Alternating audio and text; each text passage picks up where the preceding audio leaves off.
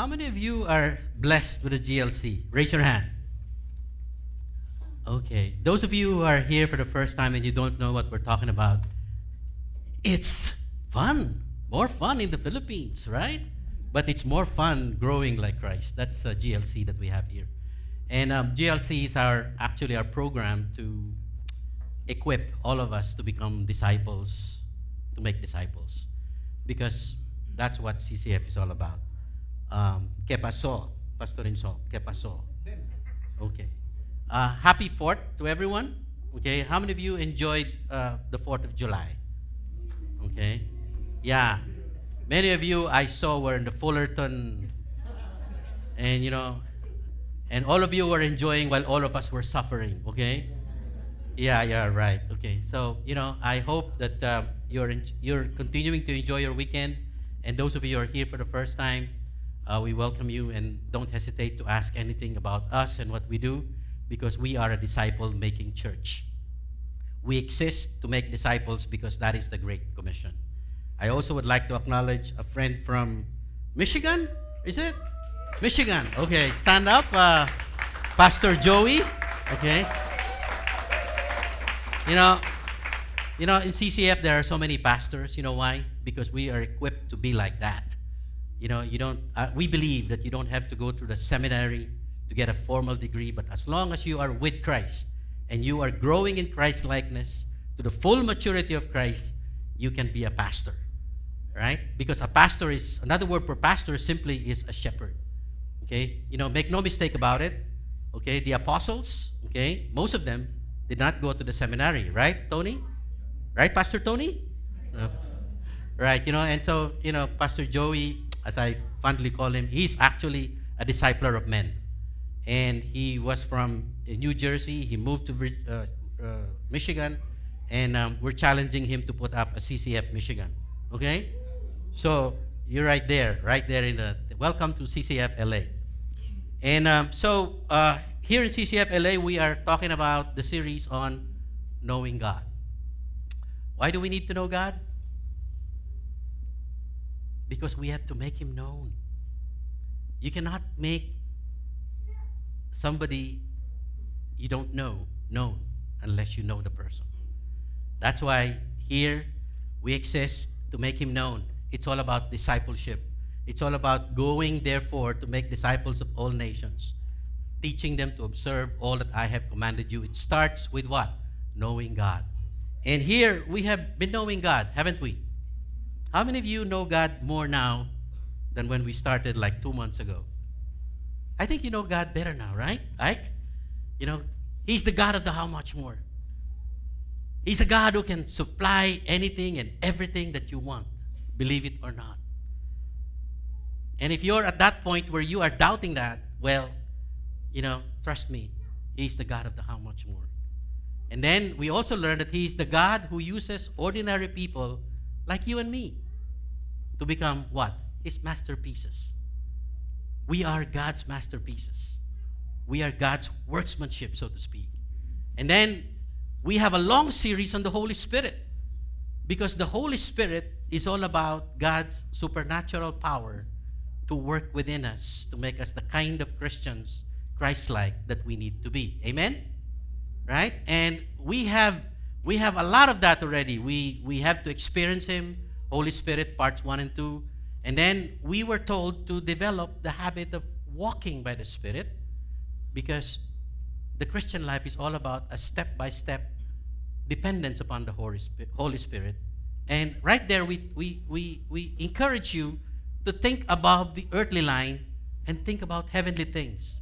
Because if you saturate your mind with the things above, believe me, the chances of you walking in Christ likeness will be very high. And then we also talked about unleashing your, your full potential by the obey now principle. All right, the obey now principle. And then last week, what did Pastor Insong share with us? Hello? Yes, unwrapping your spiritual gifts. Know your spiritual gifts. And uh, I hope that by now you know your spiritual gifts. Did you see the person singing here a while back? Huh? His name is Peter, right?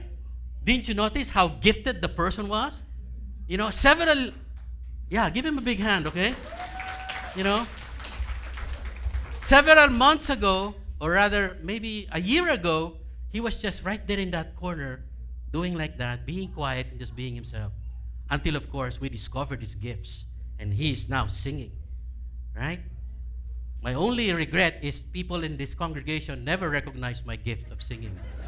Okay? And he's the only one always being asked to sing.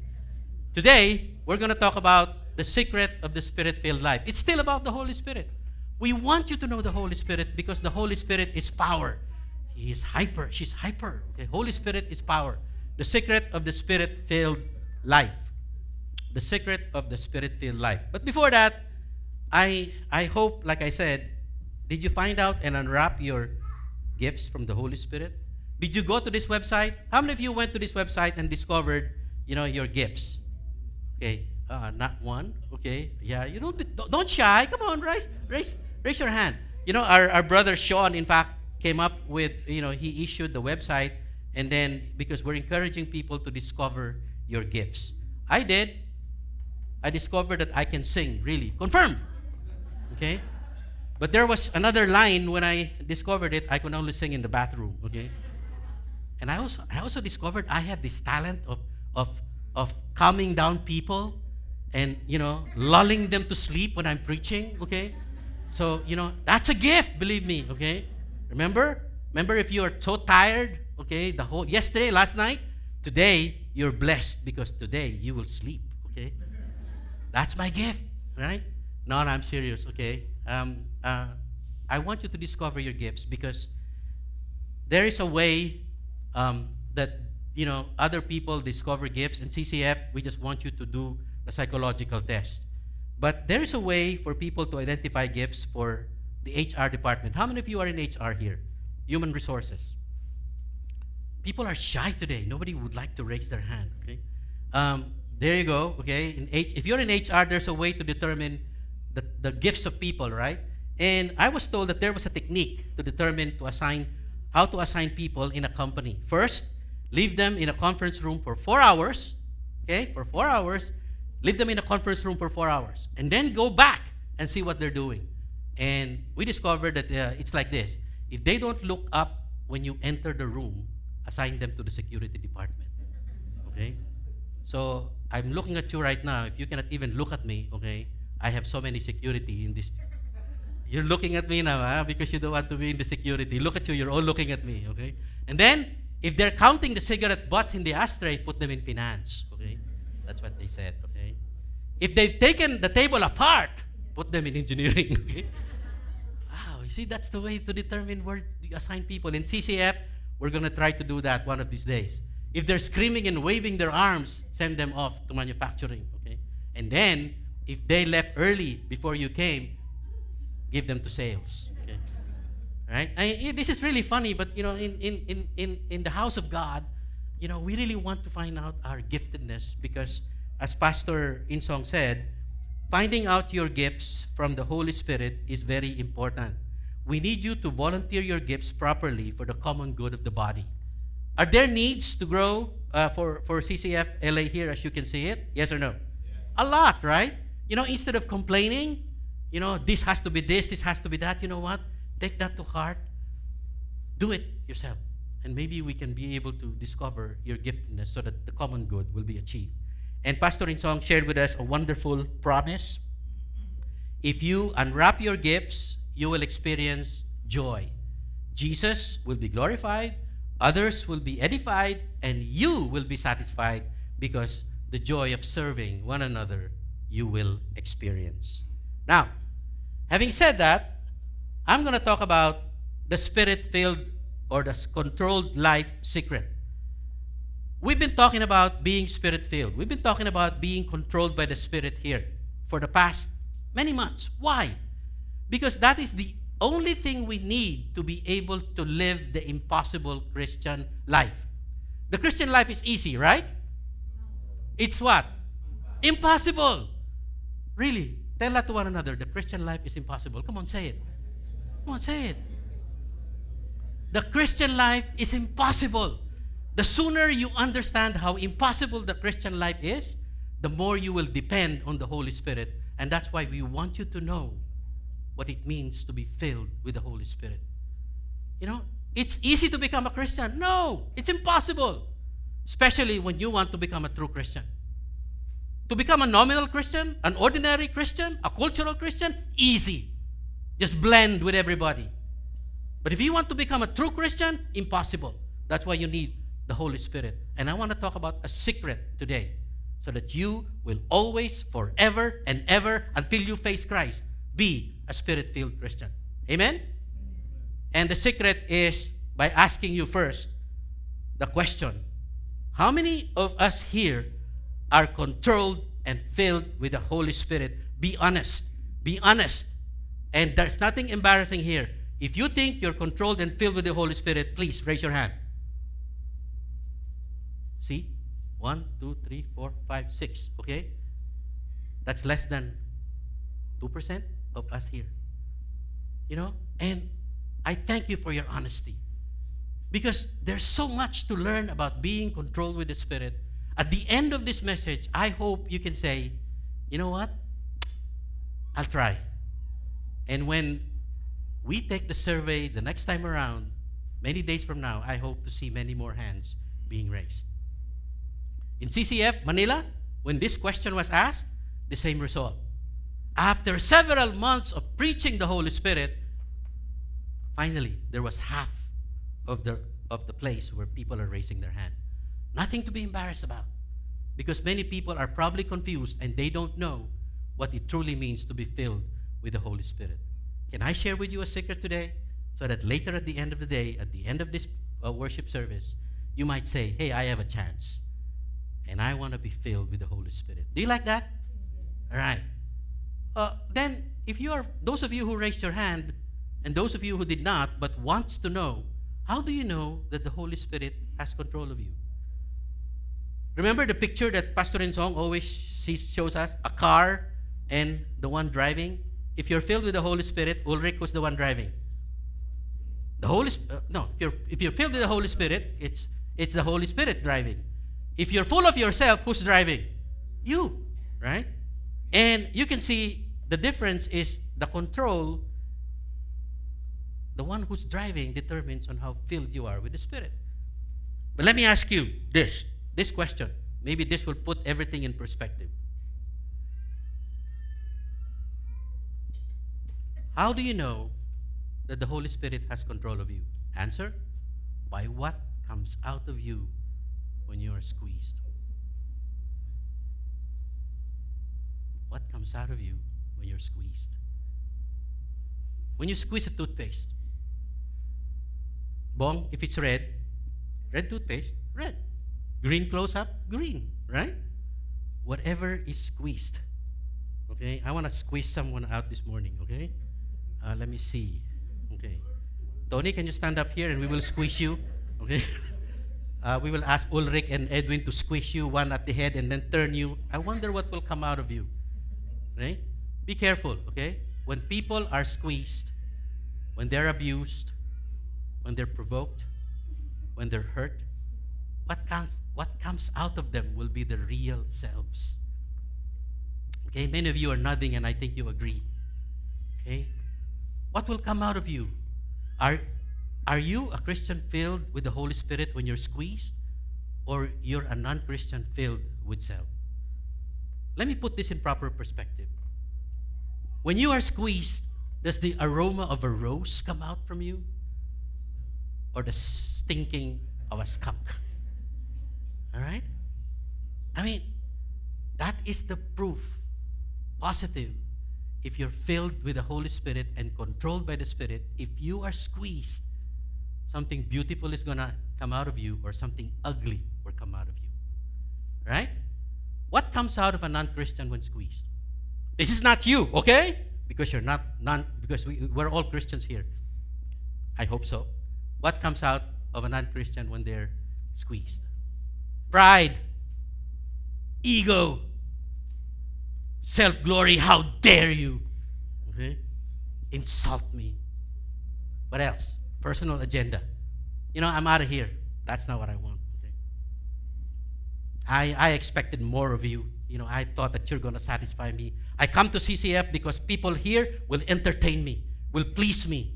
If they're not going to please me, I'm out of here. Is that you? What else? I demand my rights. You know? Why are you violating my rights? Instead of helping me, you're telling me to do otherwise, to give up my rights. Those are the things that will come out of a non Christian. What else? Madami. You're sensitive. You're critical. You keep complaining. Init-init dito. Okay? Haba-haba pa ng message. Okay? Sinabi ng 40 minutes lang, haba-haba. Ang dami pang joke.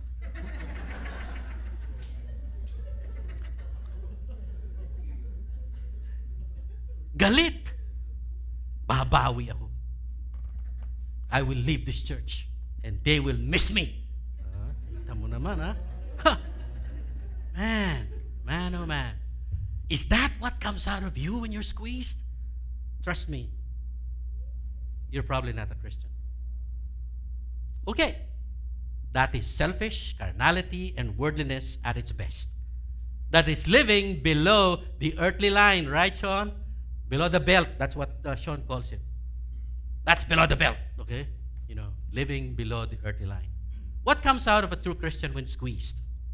Okay, now let me see. Sarah, you're smiling, okay? Humility, right? When a Christian is squeezed, it's okay, squeeze some more, squeeze some more. That's a true Christian, right? You know, I'll do this for the glory of God, not mine. I'll do this. Even if it's painful, I'll do it for the glory of God. It's God's will, not mine. Oh, you know what? I will submit to the authority, even if it hurts me.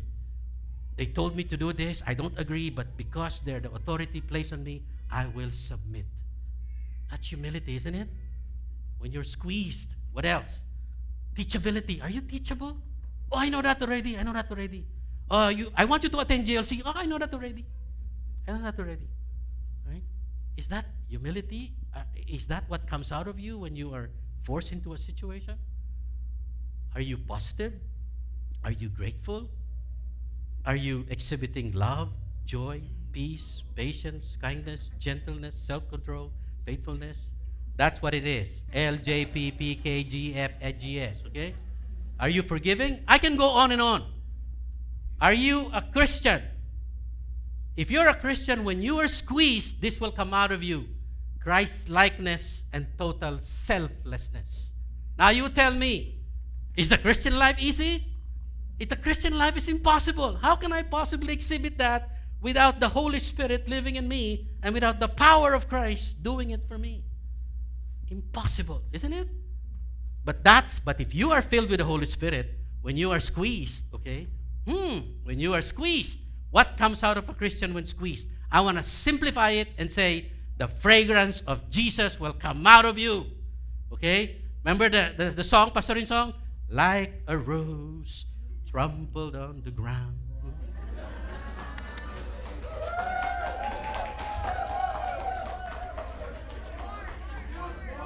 You took the fall and thought of me above all. Man, that's pure gift Just kidding. I love you guys. I love you guys. Okay. You're so tolerant. When you are, I know, when I was singing, you were being squeezed, right? And you were really showing the fragrance of Jesus when you just clap and come on, Pastor Dan, sing on, sing on, sing on. Okay? Now, how do you keep exuding the fragrance of Jesus when you are trampled upon? That's what I'm going to talk about today. That's the secret whenever you're squeezed, whenever you're trampled upon, my prayer is that the fragrance of a rose, the fragrance and the aroma of Jesus will come out of you rather than the stink of a skunk or the ugliness of this world. You know, the secret is in a paradox. What's a paradox? It's a seemingly contradictory statement, right? You know, in the Bible, there's a lot of paradox. The Christian life is a paradox. Believe me, when you understand this, you'll be very, very happy you're a Christian. For example, the first will be last. That's what Jesus said, right? If you want to be first, be last. If you are last, then you will be first. That's what Jesus is saying. And then, if you want to receive, give. Give and you will receive. That's the paradox of the Christian life. If you want to be the greatest, sure, uh, sure, not Sean. Okay. You should be what? The servant of all. Right? And you know, I, I praise this young lady. You know, she's the one taking care of our uh, many, many young ladies. And you know, I, I really I really like the way that their attitude is. Instead of demanding something, they are serving and they're humble because that's the way God wants it. Now, that's a paradox. And the paradox that I would like to talk about this morning is this die to live. Say that to each other. Die. Don't just say die, okay? Right? Say that to each other. Die to live. Die to live. Okay? Die to live. That's the paradox. And the verse that will speak to us this morning about dying to live is this. Galatians 2:20. You're very familiar with this. And I'd like to unpack this this morning so that we will be able to experience okay, being able to exude the fragrance of Jesus every time we are squeezed. Let's read this together. I have been crucified.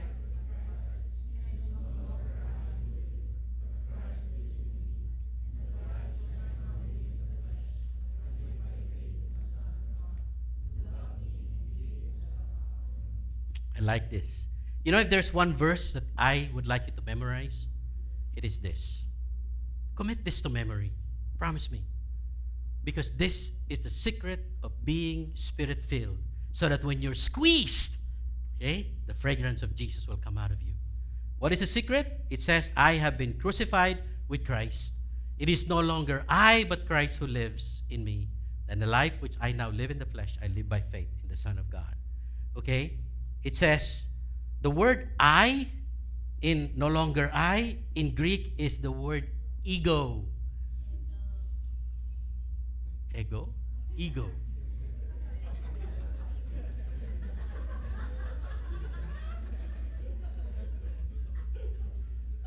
No longer I, but Christ. you know, I hope you can replace your expression. OMG! Okay? Oh my God! I, I hope you can replace that with what? No longer I, but Christ. Okay?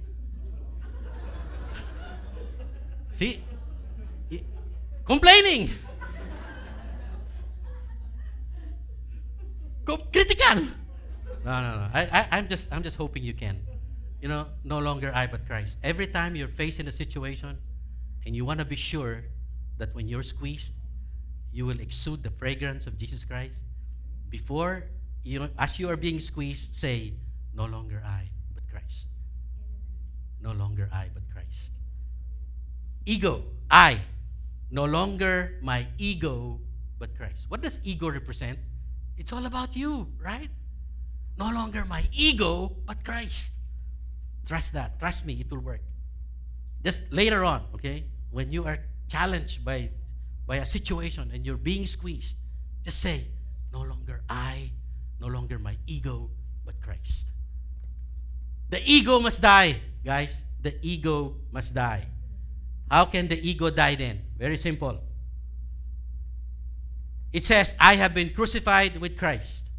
It is no longer I who live. What does the, crucif- the, the cross means? What does it mean? The cross. What comes into your mind when you see the cross? Louder, louder, please. Death, right? Death. It means this. Romans 6:11. Even so, consider yourselves to be dead to sin, but alive to God in Christ Jesus.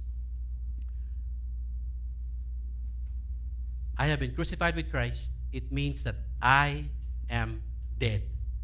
Your ego is dead. Okay? And the word here is consider. It's an accounting term. I want you and me to account ourselves as what? Dead. You are dead. Right? That is the picture that God wants us to see of ourselves, especially our old nature, our ego, that it should die. So, again, what is the secret of being spirit filled continually? Die to live. Is this possible, guys? Is this possible? You think? It is. Because it is actually the spirit filled life. It is possible that the Holy Spirit will control you because that's what the Holy Spirit will do. But the Holy Spirit cannot do it unless you die. Because if you're still alive, you are going to always take control. But if you're dead, the Holy Spirit will naturally take over and take full control so that the fragrance of Jesus will always come out of you as you are squeezed.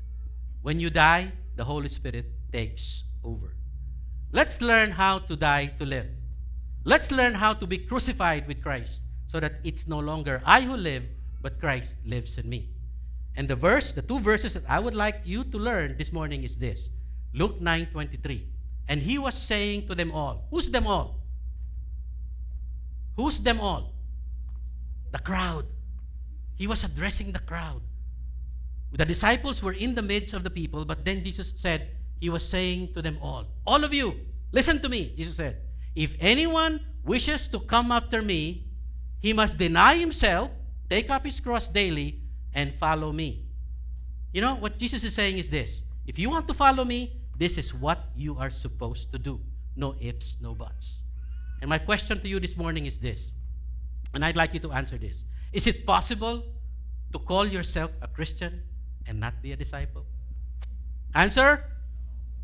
Uh, can, can you make that louder, please? No. It's not possible for you to call yourself a Christian and not be a disciple. In the same way, is it possible to call yourself a Christian and not follow Jesus Christ? Answer? No. Guys, you cannot call yourself a Christian and be yourself. You cannot call yourself the Christian and call the shots. You know what I'm saying?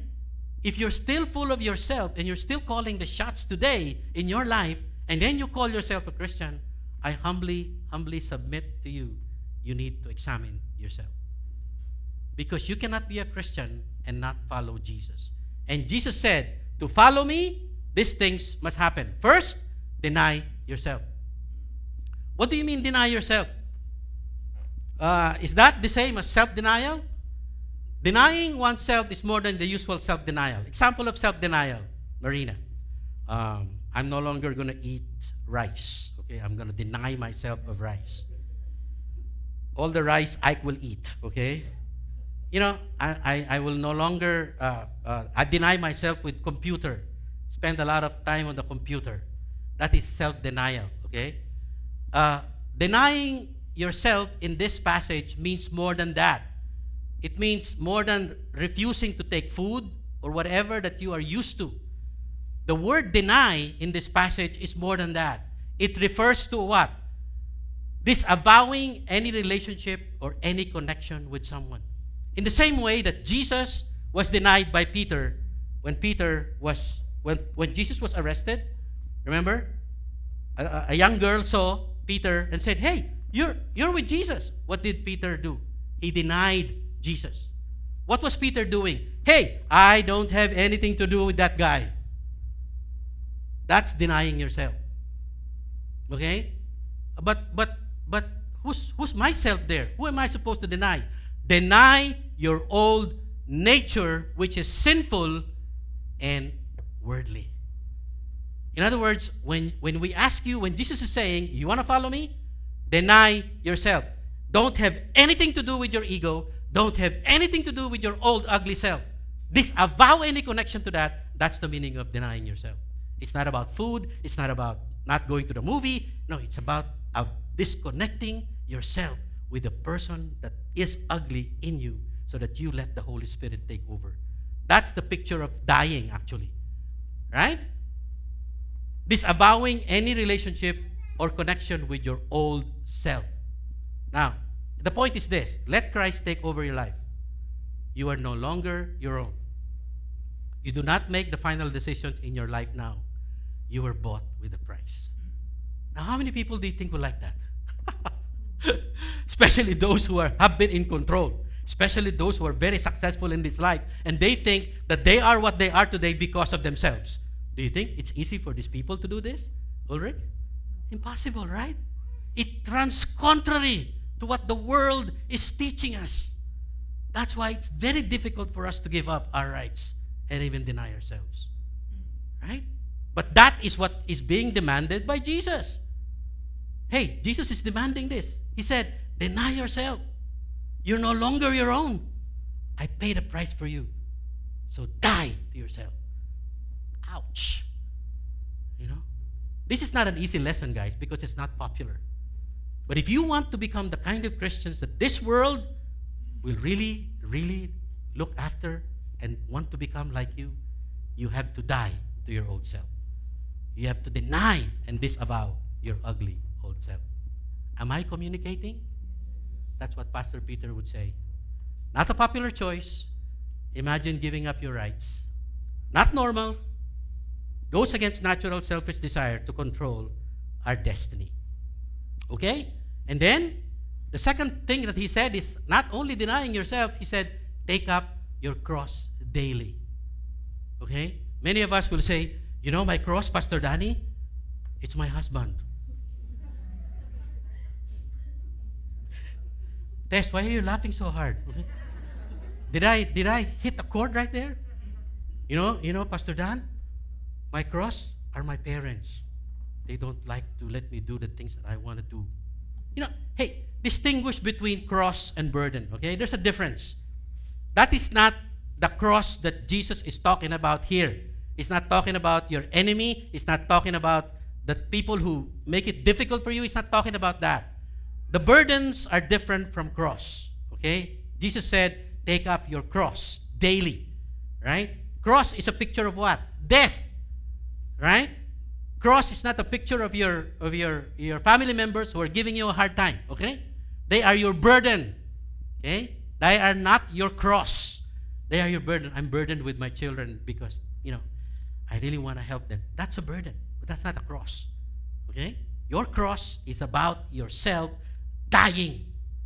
You have to remember and you have to remind yourself that of death because it is all about the cross. The cross is a picture of death, no more, no less. Paul is very clear. Look at what Paul said in 1 Corinthians 15:31. I die daily. Can we say that ourselves?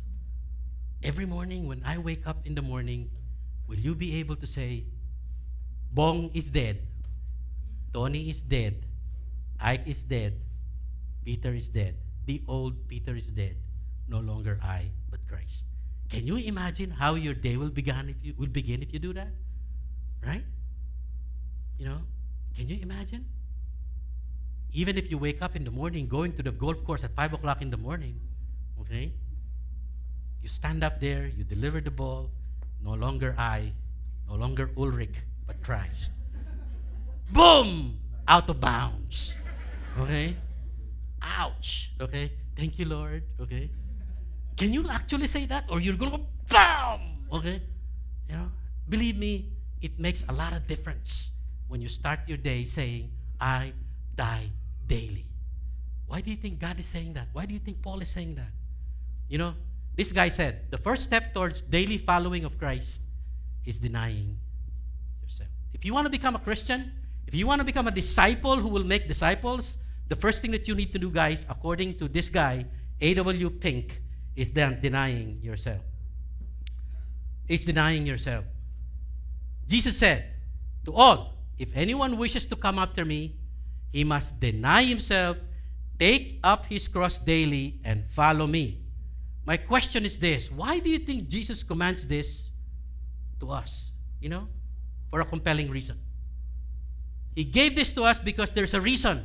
And there's the reason is in the following verse. It says, I'll go back. He said, Guys, I want you to deny yourself, take up your cross daily, and follow me. Why? This is the reason why. For whoever wishes to save his life will lose it. But whoever loses his life for my sake and the gospel's sake will save it. You understand what Jesus is saying here? He said, you know, guys, guys, losing your life is not optional. It's definite. You guys are going to lose it. Right? That's what Jesus is saying. If you keep following yourself and don't deny yourself and don't take up your cross daily, whether you like it or not, you're going to follow the world and you're going to lose your life anyway. That's what Jesus is saying. And he says, if you wish to save your life, how do people wish to save their life here? Ah, I am very uncomfortable in discipleship. I just I just wanna I just wanna do what I'm doing. And I'll just come to CCF on Sunday. Is that okay? Is that okay? You know what? What Jesus is saying? Hey, keep keep on doing that. You're gonna lose your life anyway. you know, that's the sad part.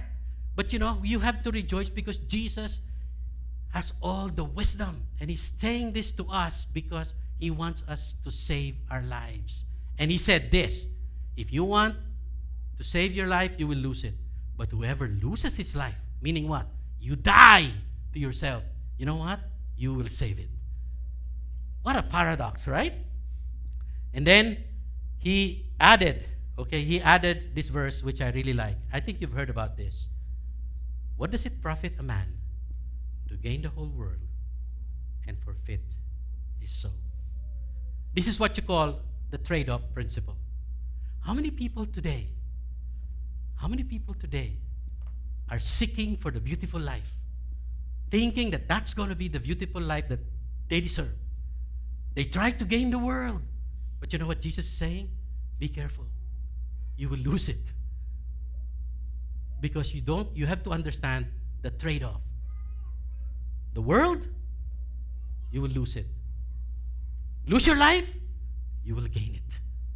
Wow. That's a secret. Jim Elliot said, He's no fool who gives up what he cannot keep to gain that which he cannot lose. Malalim, ano? It took me 10 minutes to analyze this. So it took me 10 minutes. I'm sure you're smarter than me. You'll be able to understand it. He said, He's no fool who gives up what he cannot keep to gain that which he cannot lose. Pastor Dan, can you explain that? Basta. Ganyan niya. Okay? I will not attempt to explain it anymore. Lance, why are you laughing? Die to live. Say that to each other. Die to live. If you want to gain your life, die. Your old self must die. Your old nature must die. This is the greatest trade off of all. If you want to live, die. Wow. Galing ano? If you want to live, die. If you want to die, keep on living what you're doing right now, and you will die. But if you want to live the way God wants us to live, with Him, in a victorious way, so that when you're squeezed, Jesus will come out, die to yourself. It's the greatest trade off, it is the greatest exchange. And George MacDonald said, if we do not die to ourselves, we cannot live to God. And he does not live. And he and he that does not live to God is dead. Right? This is a paraphrase of the verses we've been reading. And I'd like I'd like to offer this thesis. When the will of God crosses the will of man, somebody has to die. right? You know, man, how many times are you crossing the will of God? God is telling you not to do this, and you keep doing it. You know, if the will of God crosses the will of man, somebody has to die. Look at Jesus in the Garden of Gethsemane. At that point, the will of Jesus was crossing the will of God, believe me, because he was man. Yes or no? What did he want to do? He wanted not to die. Although he knew that God said, You die for the sins of my people so that they will go to heaven. You know what Jesus what happened to Jesus? He was perspiring blood because he was struggling with his own will versus the will of God. Right? Of course, eventually, you know, eventually and being in agony, he prayed more earnestly. Then his sweat became like great drops of blood falling down to the ground. Eventually, what did he say? Lord, not your will, but not my will, but your will be done. What happened to him? He died on the cross. If his will did not die, do you think Jesus would have gone to the cross and died right there? And folks, this is what I want you to understand. When I say, or when the Bible says you have been crucified with Christ, you have to understand what it means to be crucified with Christ. Many Christians, they only like the resurrection. They only like the salvation that the Christian, the Christian uh, faith offers, but they don't want the Calvary that goes with it.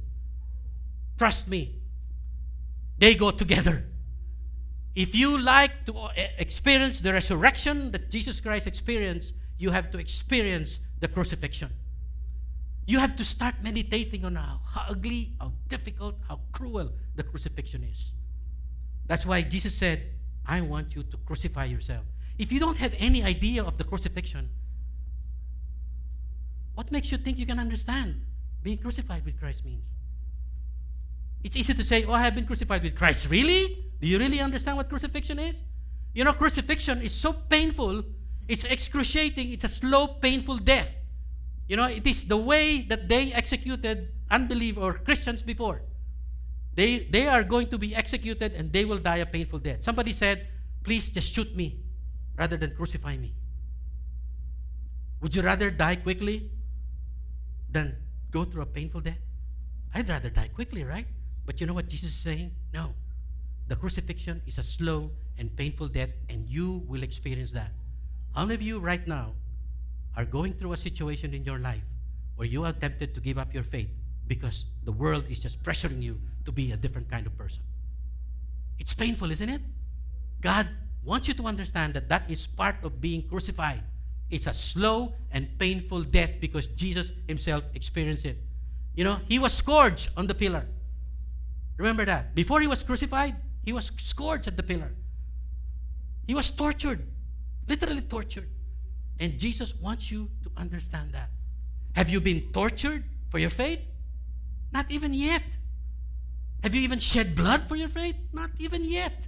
And here we are saying, Yeah, I'm a Christian, but please don't make me suffer. No, it doesn't happen that way, folks. If you want to follow Jesus, you must die. You must be crucified. You must need to experience what he experienced. Jesus was tortured, he was scourged at the pillar, and then he carried the cross. He carried the cross from, um, from the temple all the way up to Golgotha, right? With his back open with a lot of wounds. For what reason? To you, for you to realize that crucifixion is not easy.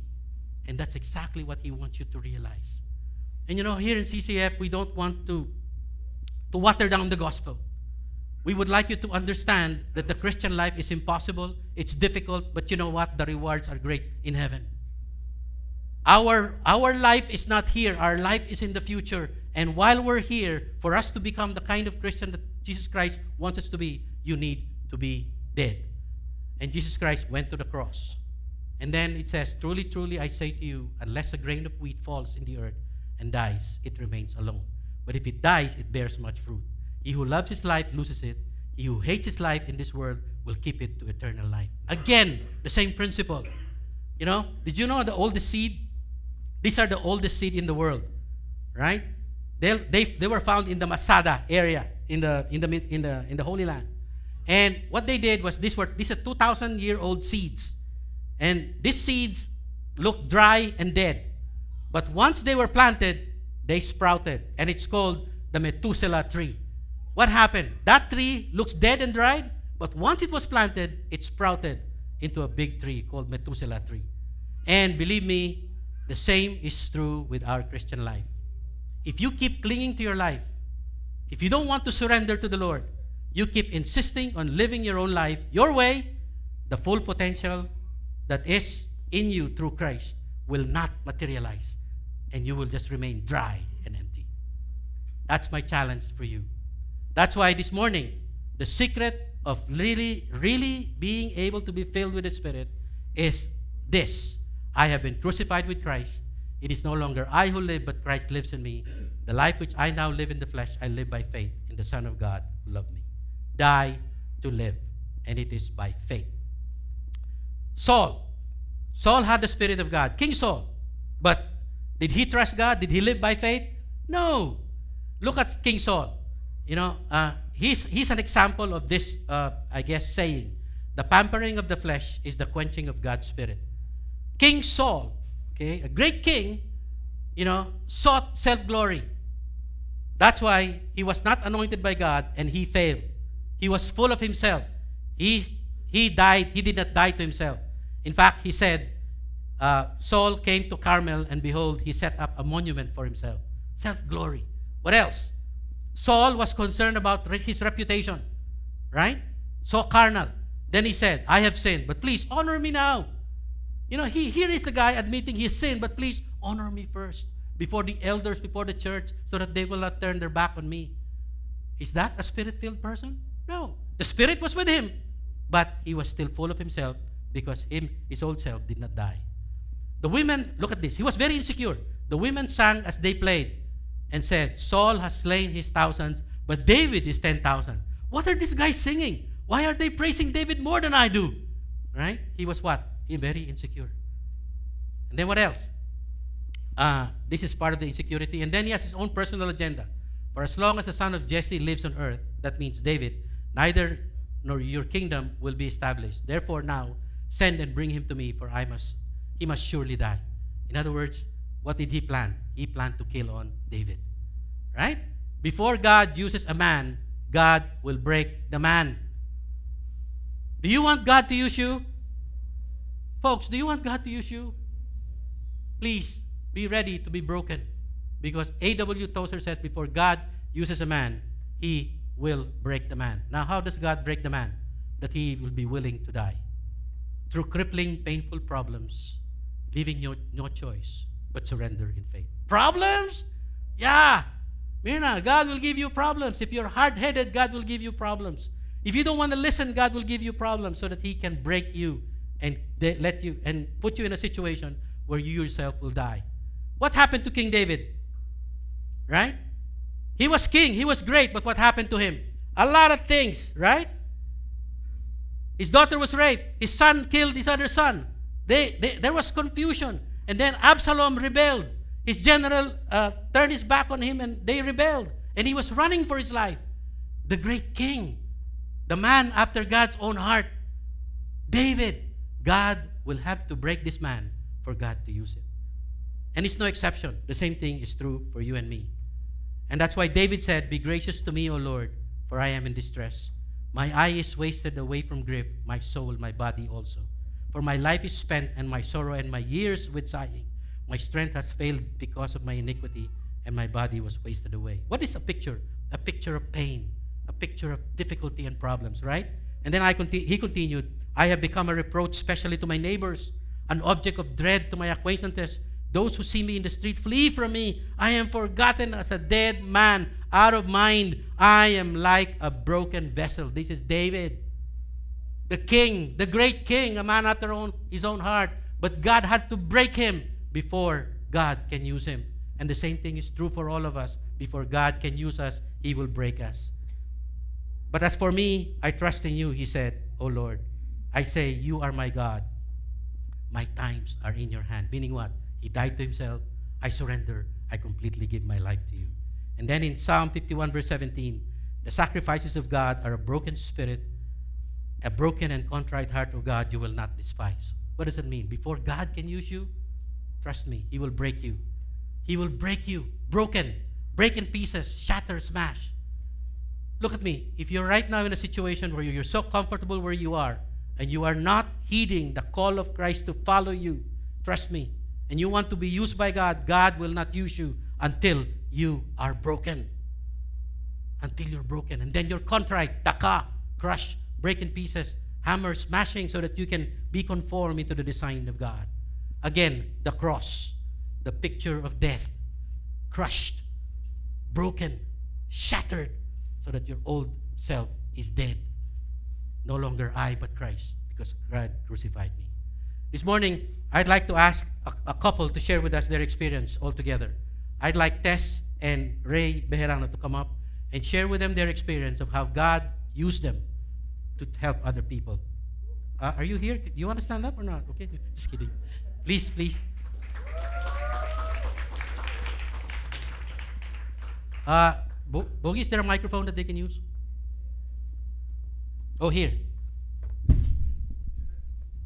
Oh, there's a microphone already. We, come on, guys, we don't have all the time, okay?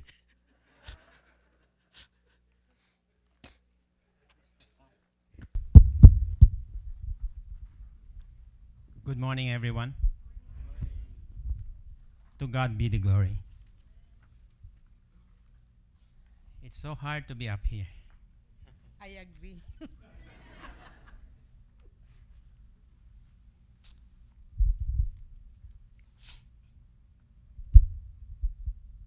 This is my testimony. Good morning, I'm Butch. My previous name was Ray. Ray is dead.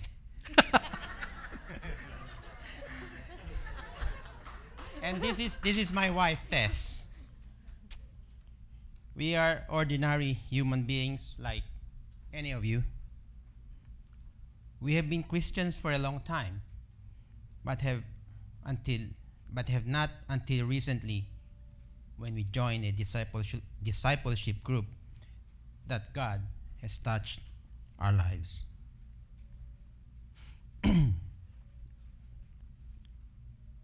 During the early 80s,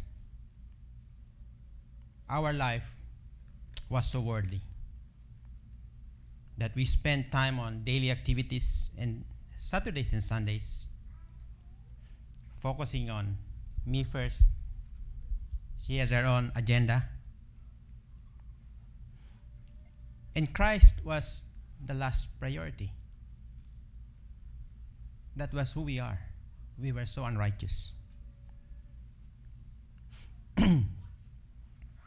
I was so selfish, as was my wife.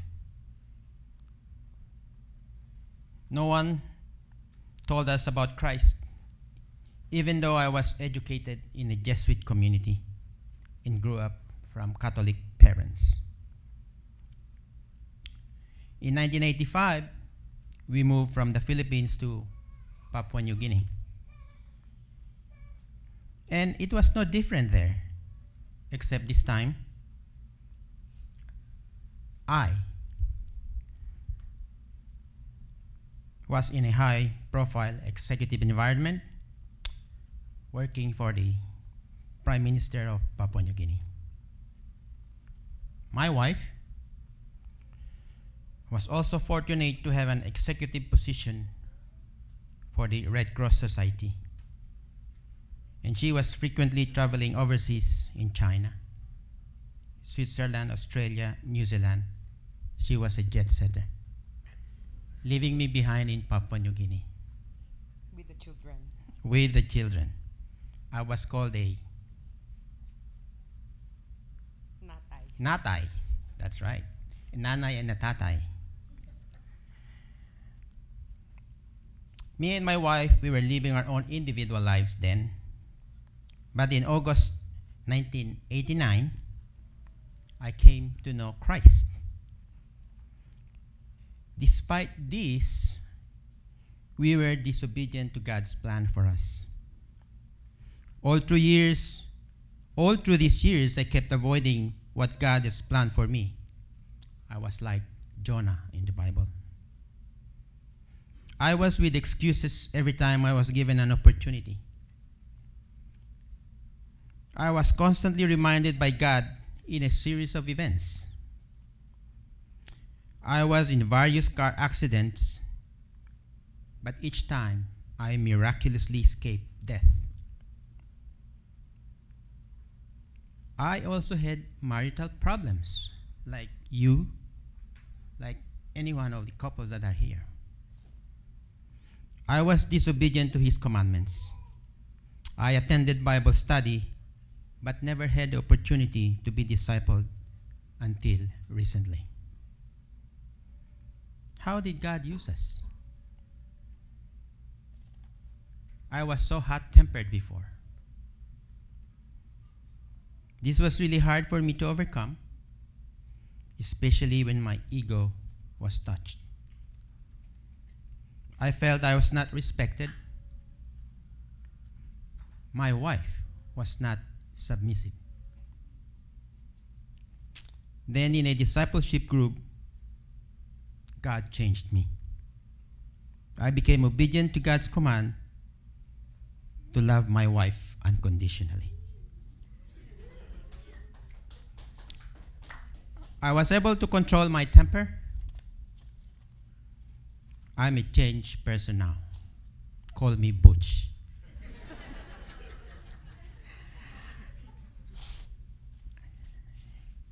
I call my wife sweetheart.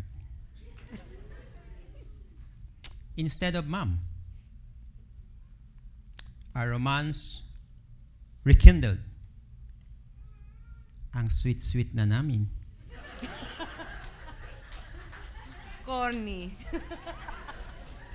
We became a better couple, but still, God has planned for us. We are a work in progress. It will take until 3 o'clock to finish my story. I'm just kidding. We face problems and challenges together. Tess and I depend on God for solution. Recently, an, op- an opportunity was open to us to disciple. We were introduced to a couple. I took a leap of faith. I did not know what I was going into. God has touched our life and impacted others too. And this is my wife's testimony. Good morning. Ninenervyos ako. I'm uh, hindi na nga Ray, Boots' wife now. Uh, before, I was very sure of myself. I was successful and self-sufficient to a point of thinking I did not need my husband. Kasi sa ang katwiran ko noon, kumikita ako, kumikita siya, lahat ng nagagawa niya, nagagawa ko rin. So, kung hindi ako marunong, hindi, ang word na submissive, hindi ko alam. Sinasabi ko sa asawa ko, sabi ko sa kanya, I will not submit to you. Totoo yun. Talagang sinasabi ko sa kanya. That was before. That was before.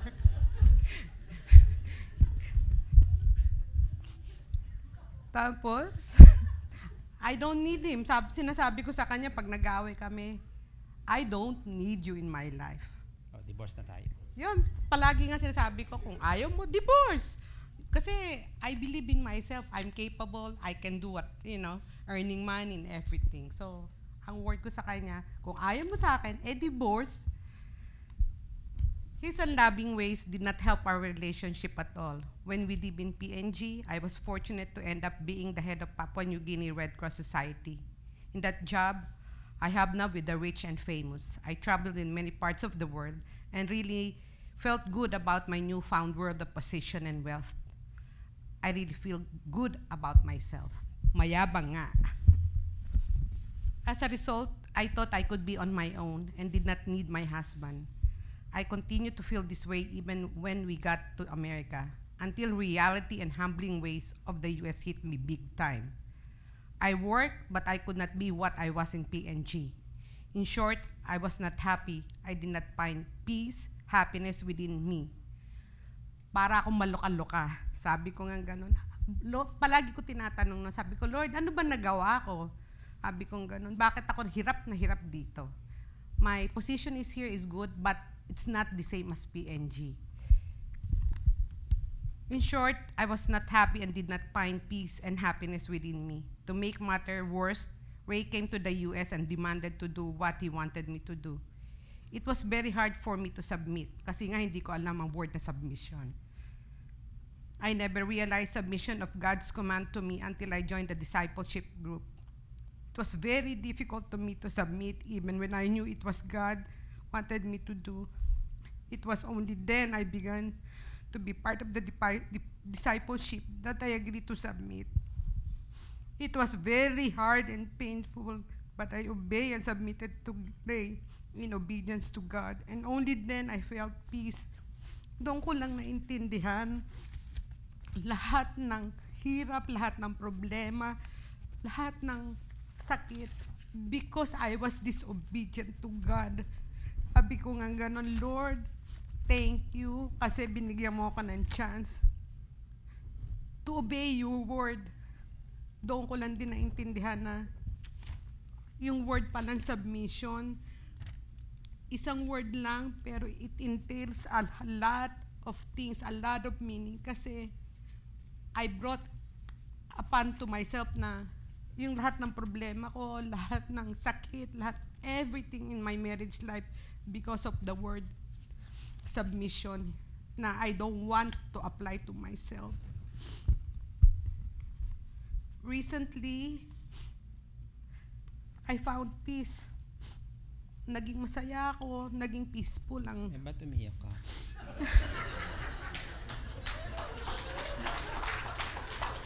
That, that's tears of joy.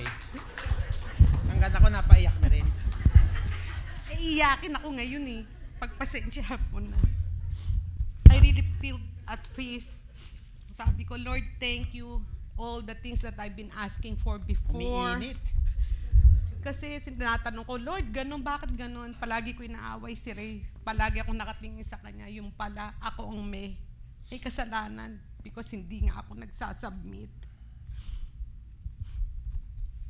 Now, Na 3 o'clock eh. now I know the word submission. God gave it to us because He wants us to be happy in our marriage life. Recently, Ray asked me to join him to, a- to visit a friend. I was hesitant, but I felt that God is to use me. I need to submit to my husband wishes. So I submitted to his wish again, and I joined him to for the visit. During this visit, I became friends with acquaintances. What I saw in this lady was my past self. It was hard to see yourself in the same situation, so I shared my own experience to her about submission. She felt comforted and encouraged. I felt God and the Holy Spirit was with us.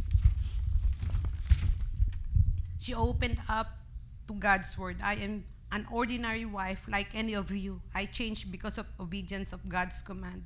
We continue to disciple and continue our newfound friends. The experience that we have, we want to share with couples that is experiencing the same thing. Or even newer couples that got married recently.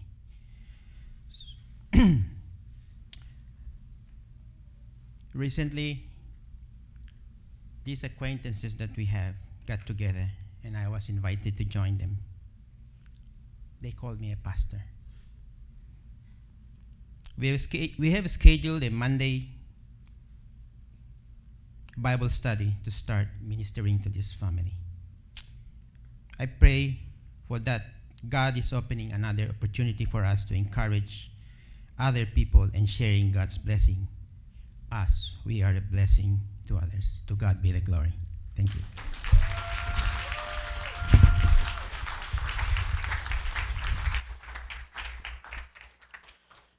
God will break you first.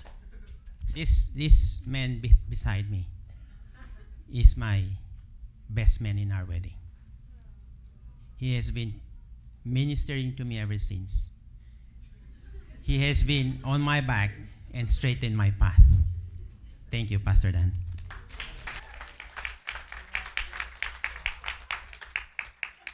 You want to speak some more? Uh, sorry, we've gone over time, but it was worth it, wasn't it?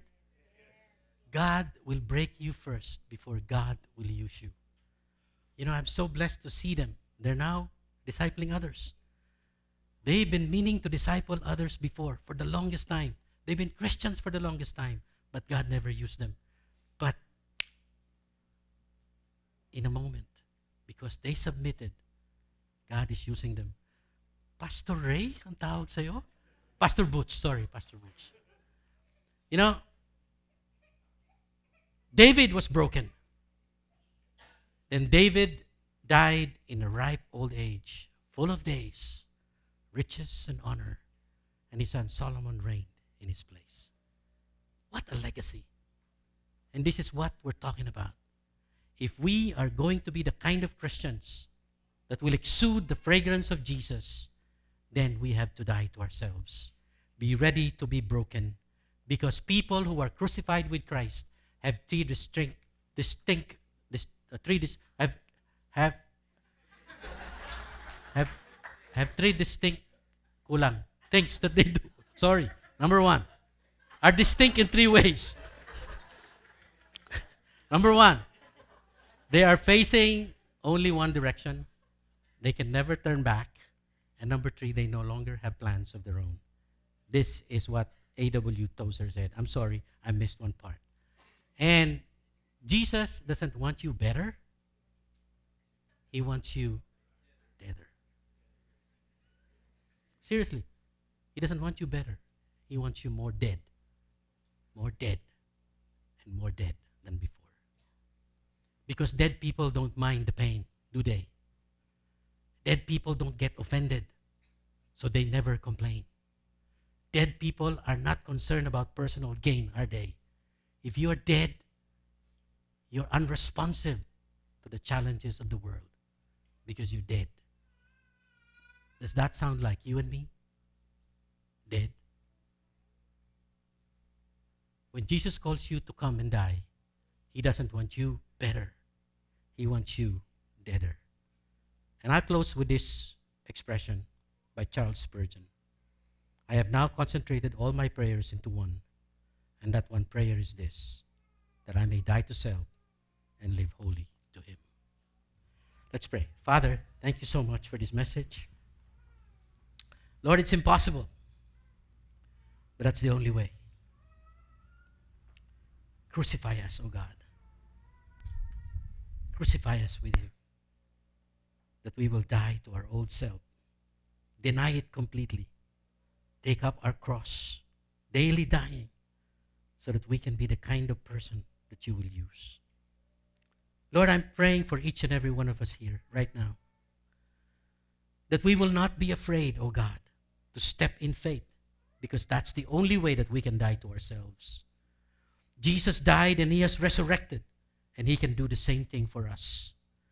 Those of you are here right now who are just standing at the border, at the edge, but never want to jump and die, I beg you, die to live because that's what it takes for you to exude the fragrance of Jesus when you and I are squeezed. There's no other way, for God said we will lose our lives anyway. We might as well choose the best trade off of all die to self. Thank you, Lord. In Jesus' name we pray. Amen. Amen. Praise God.